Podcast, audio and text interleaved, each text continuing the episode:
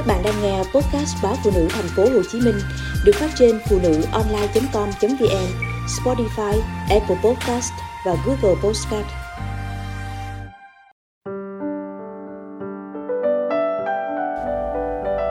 Truyện ngắn của chị và em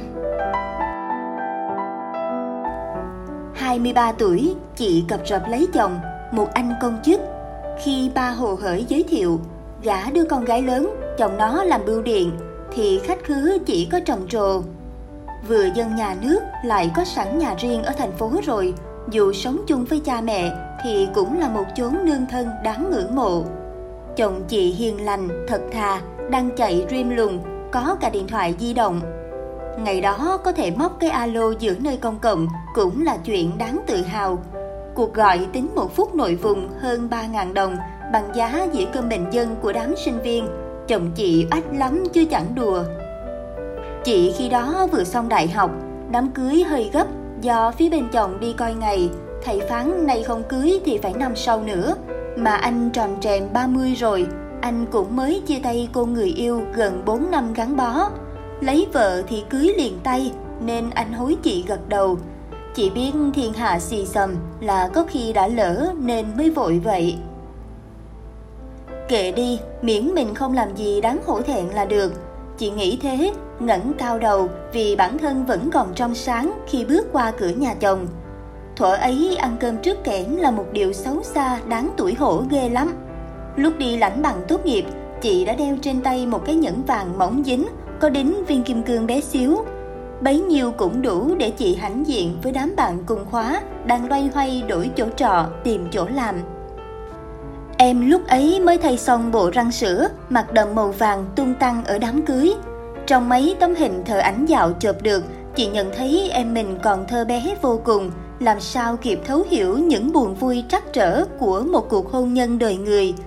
Chỉ biết dịp ấy nhà đông, rộn ràng cười nói, nhiều thức ăn ngon, em có nghịch phá thì cũng không bị mắng mỏ. Ai nấy đều bận biệu quan tâm tới chị, cô dâu mới được gả chồng bưu điện. Hôn nhân chẳng đơn giản màu hồng như chị từng thấy trong phim trong sách, càng không liên quan tới những gì một cô gái mơ mộng như chị đã hình dung. Cuộc sống gia đình trần trụi, vất vả, nhiều ràng buộc tưởng vớ vẩn mà khiến cho người ta phải khóc thầm khóc lén vì hận tuổi. Trong cái nhà phố một trệt một cát lửng ấy, gần chục người lớn trẻ con chung sống, chật hẹp, cấu kỉnh, soi ngó cô dâu mới là chị. Sau nó, tức chồng chị, không lấy con bộ đang quen mà lại cưới một đứa chưa có nghề nghiệp gì ổn định vậy. Đàn bà con gái xứ đó xài hoang lắm, ít chung thủy lắm, chẳng nghe đồn à. 26 tuổi, em sống trong căn hộ 3 phòng rộng hơn trăm mét vuông ở tầng 21. Em thuê rồi chia lại cho một cô gái cùng trang lứa và một anh chàng nhỏ tuổi có dấu xăm dài ở cẳng chân. Nếu gọi đây là căn hộ độc thân cũng chẳng sai, bởi ba người đều chưa lập gia đình. Nhân viên kinh doanh của một tập đoàn bất động sản lớn, lương cứng của em chỉ đủ ăn cơm, cà phê. Toàn bộ chi phí trang trải cuộc sống chờ vào các khoản hoa hồng. Người sách tiền đi mua nhà tậu đất đa phần đều rủng rỉnh chút của ăn của để. Vợ chồng cũng có mà nam giới độc thân cũng nhiều. Khách hàng là những mối quan hệ tiềm năng của em, theo đúng nghĩa đen của cụm từ này. Chị qua thăm em lần đầu, ngơ ngẩn trước những món đồ bé bé xinh xinh. Nội thất vừa vặn, chẳng có thứ gì thừa. Phải công nhận tụi nhỏ bây giờ giỏi quá, khác quá, khó tin thật. Chúng tự do làm chủ đời mình theo cách mình muốn, không hạn hẹp lo âu nghĩ ngợi nhiều như chị. Chị tần ngần ngắm chậu cảnh bằng sứ thật mà như giả, bày trên cái quầy ba khéo léo ngăn giữa bếp và phòng khách. Chị ngó cái phòng ngủ thơm tho, ấm cúng đèn vàng, rất nhiều mền gối và thú bông, có cả cây đèn sông tinh dầu thấp thoáng. Cơ mang là dầu gội, sữa tắm, dưỡng thể, nước rửa tay và vô số thứ chị không hề biết công dụng trên cái kệ sinh trong nhà tắm. Màn cửa sổ thì rất dày, trắng sáng tốt, khi kéo lên sẽ mở ra một tầm nhìn hút mắt. Chị từng có dịp ngồi lại đấy buổi tối, đắm đuối đưa điện thoại lên chụp hình, nhớ tới cái câu thành phố đêm nay đầy sao, lấp lánh, lung linh ánh đèn các tòa cao ốc sang sát. Sao mà quyến rũ mê mị thế, sống như này mới thật là... Chị chạnh lòng nghĩ tới căn nhà phố ọp ẹp của mình, ngày mưa nhếch nhác, hôm nắng thì hâm hấp, ngõ vào chật chội, lối xóm hung hăng.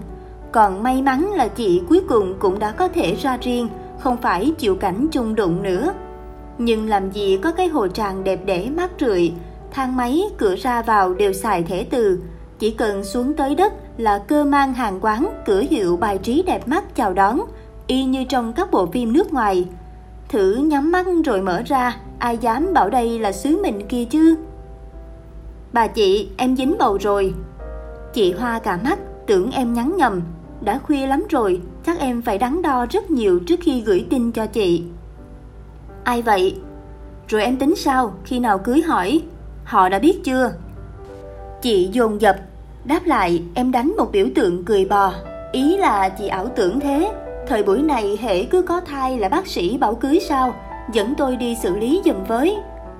Chị ngồi hoang mang ở cái hành lang nhỏ xíu của một bệnh viện tư, bên cạnh là em, đứa con gái đang thản nhiên bấm điện thoại, đeo tai nghe, miễn nhiễm với mọi ồn ả xung quanh. Chị nhìn một vòng, thấy ai cũng trẻ, cũng xinh, cũng xanh điệu. Vài anh đàn ông đi theo người nhà, vả cái nhìn kính đáo lên chị. Người phụ nữ ngơ ngác ở cái chốn vốn coi sự chối bỏ là bình thường này. Lại một ngày, em e về kể, mới xảy ra chuyện với cậu bé ở chung nhà. Sao thế? Cãi nhau xích mích dọn đi, quỵt tiền theo nhà à? Không, thế mới sầu. Chung quy là hôm đó hơi say, đang khá là tâm trạng, mới bị thằng kia lừa tình. Mình duyên rộn ràng thợ săn nhắm con mồi, ai ngờ có ngày sập bẫy sở khanh. Thiệt hại gì không em? Nó có làm gì em chưa? Tôi thì có gì để mất chứ, chẳng qua bị nó xài tiếng hàng chơi song dong. Nghĩa là sao hả em? Ôi cái bà chị quê mùa cọc kệch của tôi, bà cũng đi làm mà lúa nguyên cây kinh khủng, tức là bị nó dỗ ngọt xài miễn phí ấy, bà hiểu chưa? Chị kinh hoàng khi hiểu ra, sau khi bị lừa tình về, em buông thả say sưa bí tỉ. Căn hộ ba phòng hôm đó đi vắng một đứa, còn lại cậu bé tuổi đáng em út, tâm tư cũng đang không mấy thoải mái. Nói theo ngôn tình là chuyện gì tới phải tới, hai đứa đã gom hết bia hết mồi trong tủ lạnh ra chén chị chén em đến tận đêm muộn. Sáng thức dậy thì chăn chiếu sọc sệt, áo quần lớn nhỏ tứ tung dưới đất. Nắng rọi vào nhà lâu lắm mà vẫn chẳng dám nhìn mặt nhau vì ngượng. Kẻ thuê nhà không từ mà biệt, dọn đi cho đỡ xấu hổ. Có phải sự cố gì to lớn đâu, coi như lên nhầm kiệu hoa, à nhầm giường. Từ từ rồi tìm người khác, rút kinh nghiệm, kiếm đứa cùng phái cho đỡ hệ lụy. Em kể nhẹ tin như không, chẳng hề thấy ân hận hay tiếc nuối gì trước một sự cố mà theo chị là thật khủng khiếp. Em bảo, vẫn nhớ mùng 1 Tết năm rồi, chị qua nhà em từ lúc trời chưa hưởng sáng, dắt theo cả thằng Tuân. Bỏ đi chưa bao giờ là giải pháp tốt đâu, nhất là đối với một phụ nữ vốn quen với nếp sống đều đặn, chỉnh chu. Coi thằng Tung nó giật mình vào sáng sớm, giờ nằm ngủ chèo queo trên cái sofa ở phòng khách. Mẹ nó mê mệt kề bên, sau cả đêm dài tấm tức mất ngủ rồi điên cuồng cãi cọ. Đầu năm đầu tháng không sợ dông hay sao mà chị chơi lớn vậy. Biết lấy chồng sẽ phải chấp nhận nhiều thứ mà bà chị mình cảm tính phát sợ. Hay sống lâu trong nỗi chịu đựng chán chường, tới chừng bộc phát thì dại dột vậy. Chuyện có gì to tát đâu, chồng cúng giao thừa xong thì bày mâm nhậu với mấy ông hàng xóm, rượu vào lời ra, cứ thế ồn ả cho tới quá nửa 2 giờ sáng. Muốn chọn dọn dẹp đi ngủ thì có khó gì, cứ nhắc nhẹ là được, sao phải im lặng ấm ức rồi bùng nổ. Sức người có hạn, chịu đựng làm chi cho nó chóng già hả bà chị? Những câu bổ bả của em khiến chị vừa bực vừa quê. Em nói cũng phải, Chị mãi mà vẫn chưa tập hành xử chuyên nghiệp như chữ em hay dùng. Chị cứ loay hoay muốn chồng mình cổ điển, ví như chiều tối về nhà, cuối tuần gia đình đi chơi đâu đó. Cơm nước lành sạch, nóng sốt, ấm êm là được. Chẳng nhất thiết phải nhà hàng quán xá các kiểu. Em cười mỉm chê rằng chị ăn phận quá, chẳng biết trải nghiệm. Lẽ nào cả thanh xuân cứ loay hoay với rau muống xào tỏi, khô cá một nắng chiên, với hũ dưa cà muối sổi, Chị càng nghĩ càng thấy mình đáng thương làm sao. Mười mấy năm kết hôn, chị sống thuần hậu đơn giản quá, ít niềm vui quá. Chị không có sở thích gì rõ rệt, chẳng có món đồ dùng gì sành điệu đáng giá. Chị không có nhiều mối quan hệ và cả những cảm xúc phiêu lưu lạ lẫm như em đã từng. Chị băn khoăn với câu hỏi, liệu có phải mình đã sống quá phí đời chăng trong cuộc hôn nhân ơ hờ cùng ông chồng làng nhàng, không hề biết lãng mạn hay nhiều dự tính gì cho ngày mai. Chị không ít lần muốn làm một cái gì đó mạnh mẽ hơn, coi được hơn, nhưng rồi vì yếu đuối mà cái tuổi nó đuổi xuân đi, vườn vụt. Em có vội gì đâu, cứ chơi thêm tí cho thỏa thích, hôn nhân dễ kiếm, hạnh phúc khó tìm, chẳng phải trước mắt là tấm gương tày liếp của bà chị ham vui sớm đó sao? Em trêu chị xong thì tự hỉ hả ưng ý. Sự nghiệp em đang tốt, em đã lên trưởng phòng kinh doanh của một đơn vị lớn rồi. Dưới quyền em là cả lố trai xinh gái đẹp đều tôn thờ tự do bất tận. Cứ hết giờ làm việc là cùng nhau quậy tới bến. Vậy mới vui, sao phải xoắn chứ? Em tự tin về vẻ ngoài còn rất tươi trẻ của mình. Em hờ hững nửa miệng khi chị nói, đừng để người đàn ông của mình phải chờ đợi quá lâu tội họ. Kiên nhẫn của một ai kia không phải là vô hạn em à. Bận biểu đến đâu, chị cũng không quên nhắc em chẳng nên mãi buông tuồng bay nhảy. Hãy kiếm một chỗ tin cậy mà dựa vào, kiếm một đứa con nít để dành. Em cười phá lên, sao đàn bà cứ nhất định phải lấy chồng sinh con cơ chứ? Nếu thích thì em sẵn sàng làm mẹ đơn thân, chẳng cần danh phận, đỡ lụy phiền mà vẫn có một đứa trẻ để nuôi chơi cho thỏa thích.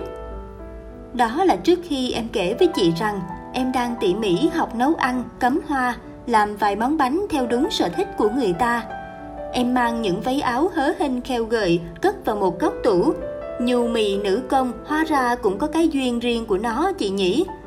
Đứa em gái ngang bướng hiện đại bất cần và đầy tham vọng của chị dường như đã biến mất. Chỉ còn lại cô gái nhỏ đang mơ màng về một mái ấm bình thường. Đó là mẫu đàn ông như nào? Chị hỏi, cố tỏ ra mình cũng sành sỏi. Người ấy bằng tuổi chị, rất thích trẻ con nhưng lại chẳng muốn kết hôn. À cũng có chút giống anh rể, hiền lành lương thiện, tất nhiên phải lịch lãm và giỏi giang hơn rồi. Chị biết không, kỳ kèo mãi cuối cùng anh ấy cũng đồng ý là nếu có con thì tụi em sẽ làm đám cưới. 34 tuổi, em lần nữa được chị lẳng lặng ngồi chờ ở cái hành lang mênh mông của một bệnh viện tư sang trọng. Mình có tiền, phải tận hưởng những tiện nghi tiến bộ của y học chứ. Em thoải mái tuyên bố khi quyết định chọn chốn đắt đỏ này cho ước mơ làm mẹ của mình. Cứ kiểm tra rồi tính tiếp, nếu cần thì kéo người ấy tới đây, thế nào chẳng có bầu. Chị mơ hồ đâu đây linh cảm bất an. Em nhất định muốn biết lý do, tại sao đã bí mật thả khá lâu mà chẳng thấy tâm hơi gì. Nội mạc tử cung mỏng, xác suất có con thấp, nguy cơ vô sinh. Hậu quả của sự rũ bỏ mà sau cái lần đi cùng chị, em đã mạnh dạn hơn để vài đợt nữa bước tiếp một mình đây mà. Lần này em bật khóc trên vai chị bởi chẳng ngờ khi quay đầu nhìn lại, bờ bến bình yên bỗng hóa xa vời.